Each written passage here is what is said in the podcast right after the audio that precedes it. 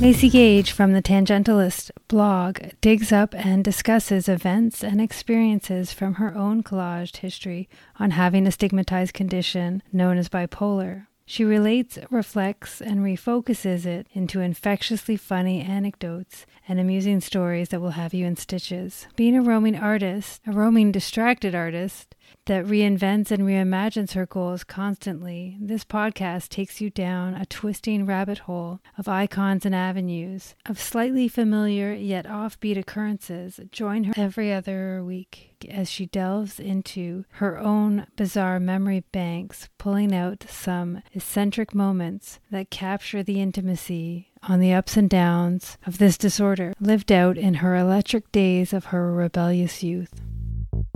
Hey, everybody, welcome back to the Tangentialist podcast with Macy Gage as your host. And this is where I will be discussing what it's like living with bipolar and a traumatic brain injury. And these, I don't think, are everyday sort of situations for most people. And I would like to take the stigma out of it. Another way of looking at it, and where I wanted to start here was with primarily the, the stigma uh, around the two and the angst around bipolar and how it has been described in the public eye and in sort of Hollywood. It's been depicted as something that's sort of glorified in a sense. If you think back to when when the Silver Lining Playbook was released uh, not too long ago. It was actually a good portrayal of bipolar, uh, but they, they did glamorize it and glorify it and just just make it obviously the beautiful people as the cast and and not really showing you the horrible sort of circumstances that can actually happen when you have this. So I wanted to scroll down and see see what notes I've taken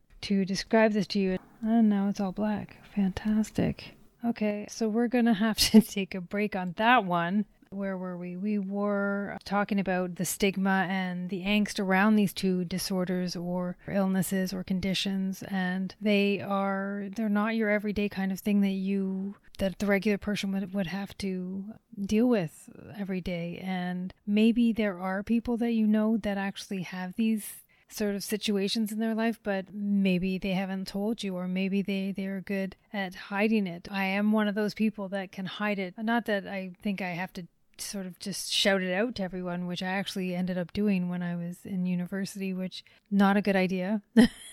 to, you know, as you're starting to get to know people, just first thing you say to them is, I have this and I have this and I have this, all these major conditions or or just things that aren't your everyday that people are like, whoa, uh, well, I'm not going to talk to this person, but but yeah, so I don't I don't suggest ever doing that. I don't intentionally mean to keep it away from people. I don't think it's something that people can actually handle to when you're just starting to get to know them. It's something that over time, you know, over a year or two, maybe you could just sort of slip it in there in conversation. But yeah, it's it's a it's something that is not dealt with or realized in a in a realistic sort of setting in in society or in the public eye it's just sort of sort of snuck under a rug. But it's just it's not it's not perceived correctly. And this is where I wanted to to talk to you about a lot of people that you may actually maybe not know them per se but you know of their careers and their their personalities. And these people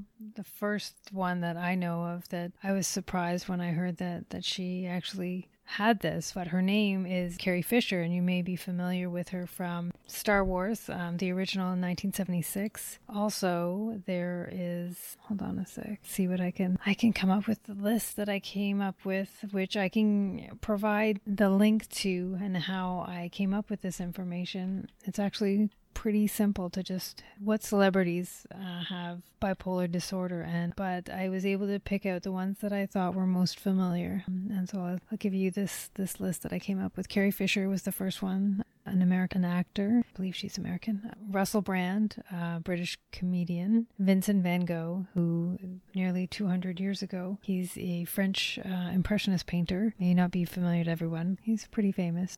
Mariah Carey, a singer, Francis Ford Coppola, a director, Stephen Fry, a British actor, Mel Gibson, actor, Linda Hamilton, an actor. You may be familiar with her from her Terminator portrayal.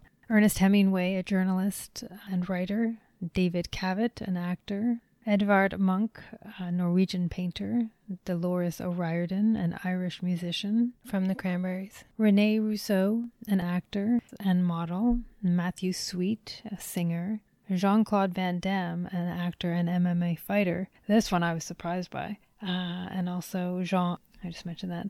See, that's one, that's another little sort of issue that I run into that when I'm reading, sometimes I read the same line more than once, and I, I don't know if I'm if it's just with being bipolar and, and having my traumatic brain injury, but but it happens a lot for me. So and after okay, so Scott Weiland, singer from um, Stone Temple Pilots, Kanye West, singer, Brian Wilson, musician from the Beach Boys, Amy Winehouse, singer, and Catherine Zeta Jones, a Welsh actor. There's a much longer list that range from athletes to serial killers, mathematicians, and everything else. But I, as I said um, earlier, I chose to chose the ones I thought were the most recognizable. This shows that those with disorders can still be highly functional so much so that they become part of the collective consciousness. And the link to this information is http colon forward slash forward slash en period w i k i p e d i a dot o r g forward slash w i k i forward slash capital L I S T underscore O F underscore P E O P L E underscore W I T H underscore B I P O L A R underscore D I S O R D E R. As I said earlier, I just looked it up that way. People with bipolar disorder. So uh, I just looked up the stigma with bipolar and a website came up on how to cope with the stigma, and here's what it said People living with bipolar, they may be shunned by acquaintances, friends, and even family. They may be laughed at behind their backs or to their faces. And when I read this, I was like, oh my gosh, all of these things have been done to me. And I thought I had done something wrong. Well, I probably did, but nothing that really deserved sort of that response.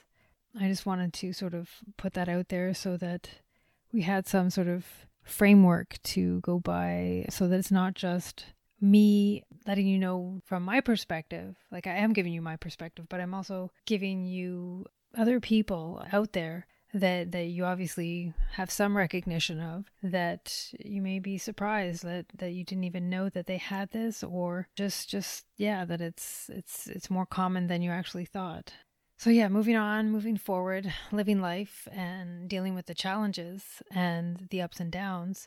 How lately, how the public has been fascinated with this disorder. Um, recently, it wasn't wasn't currently, not quite anyway.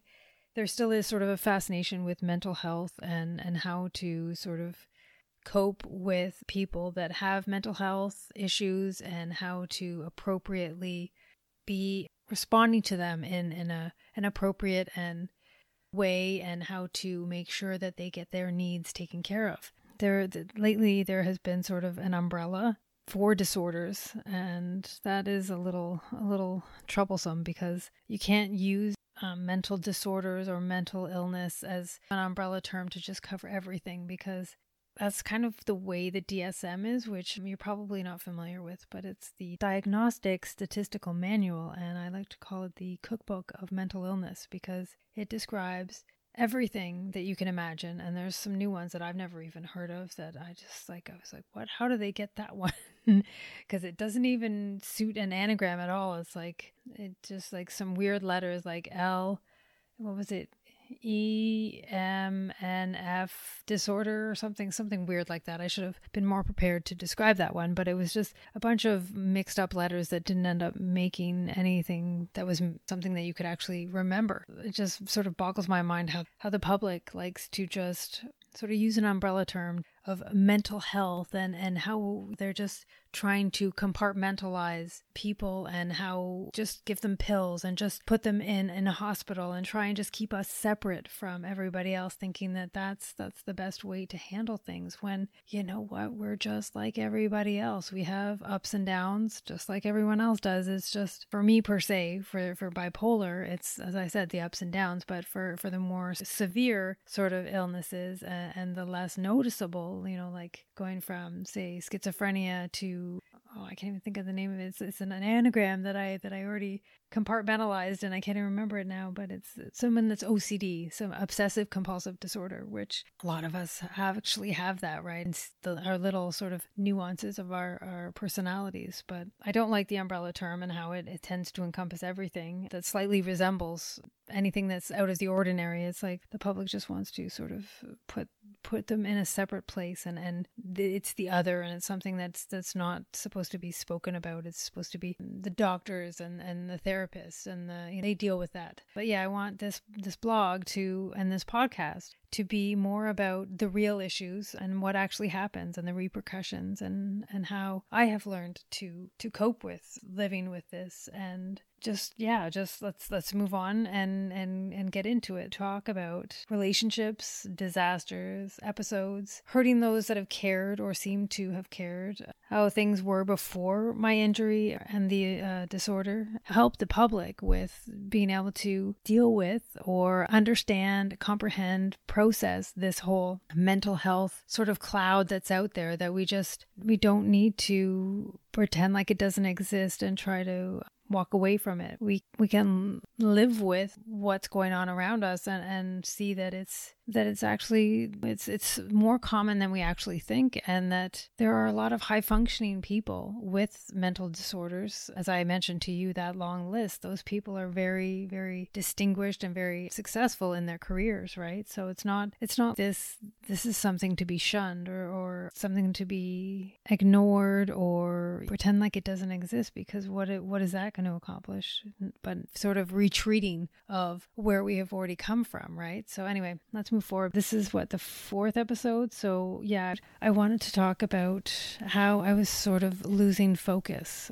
I, as I said, I skimmed over over my childhood, uh, talking about the big events, but I wanted to rewind to to that period in my life and talk about what exactly made me lose my focus because I really was I like to think of myself as as a, a little genius. I, I, used to always always think that, that that's what I was and that that's what I was gonna gonna go on to sort of become, and I was just gonna continue with that. And I was just I was just gonna show how smart I was, and I was just gonna continue going to classes and and you know just get a great job and and just you know just be very intelligent is what I was thinking I was going to do. But yeah, then I became a teenager, and that's when sort of everything kind of just fell flat because yeah, hormones kick in, and all of a sudden I started liking boys. But yeah, what made me lose focus, as I said, was I guess just becoming going through puberty and and how I sort of just lost myself in the you know the changes that were happening to my body and and the changes that were happening around me because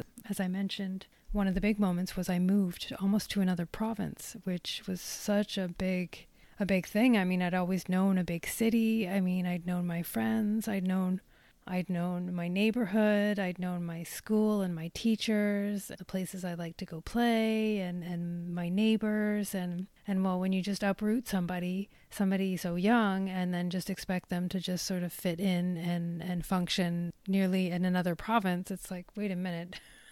it was a big shock. So yeah, I, I I was falling for for just about everybody back then. I was I was just I was really in love with being a painter as well. I really loved what it what, what it felt like to express myself in paint and and drawing and I had this this fabulous sketchbook that that I just I just loved drawing and I loved painting and I loved just expressing myself and I just didn't really see that I needed to have a pursuit. I needed to have a plan. I needed to have okay, how is this going to make me make me any money, right? I didn't I didn't think of that then, but it was just I was lost in that expression of just being able to abstract and being able to to just be just be somebody that could express my feelings and and the way I saw the world and and yeah, it was just it was just an exciting time for me. I was I was really happy with I wasn't particularly happy with with where I was. I was in this this tiny town, but but I really saw that you know what, as long as I as long as I just kept moving forward and as long as I just as long as I just kept my goals in in mind, as long as I as long as I didn't veer too far from from where I wanted to be, then everything would get would go the way I wanted to, or at least this is how I saw it. And and I remember I was I was in high school and I, I was going to third period or something, and somebody told me about a concert and did I want to go? And I was like, sure, yeah, why not? Let's do something fun and crazy. And it was this this new indie band, this new Canadian indie band called Sloan, and I and I was I was pretty familiar with them. I had one of their albums, was it uh, Twice Removed, and and just I don't even know how I got there, and maybe maybe I was doing some drugs on the way there, and I just I that's why I don't remember, but but yeah, it was a fun concert and and I really like to focus on I really like to think of my time in high school as a really positive time because I I had a really art focused high school moving forward. And the last episode I was talking about my music and how that was kind of a foundation for me as an early teenager, mid teenager and I was just holding on to that as something to keep me stable, something to something to give me focus as well as of course the arts and how I had fallen in love with being an artist and and how it just kept me very on target with where I wanted to be and kept me expressing the things that I wanted to and sort of preteen early teen trying to figure out where I f- sort of fit myself into this brand new school system. This this island they had they had a lot of islands there, but there was this blockhouse island that was down by the waterfront and a place where people would go in the summer and there'd be festivals and there'd be, you know, like a it was a focus of this little town to just like, yeah, let's everybody go down here and go walk around and and you know, it's the it was the place to be seen, I guess you could say. And well, I didn't I was quite far from there geographically, but you know, it was like, okay, this is this is what I need to to get involved in or at least be a part of. And so I would go down in the summer and be a part of it and and that's where I ended up meeting Jake. This uh, this guy. This was when I was in like grade ten, I think. I think I just started grade ten, and it was the summer, or no, it was the summer of grade nine. I'm not sure. I'm not very good with chronological memory. Yes, I met this guy named Jake at, of course, an awkwardly inappropriate area, which uh, that should have raised the alarm bells right there, but at an arcade. I don't know. I thought, what does it matter? This is just a place to, to have some fun with pool tables and video games. You know, there's nothing wrong with that. But anyway, we'll get into that. And this is what I will go into great deal with in the next episode as I take you down another rabbit hole of my heady days of my rebellious youth, tripped up by disorder. Thank you, glorious humanoids, for tuning in. Folding up these anecdotes, I express them to you and I give them for you to enjoy and consider as I reflect and remodel and re engage what the future has for me on these social platforms. See you next time on The Tangentialist.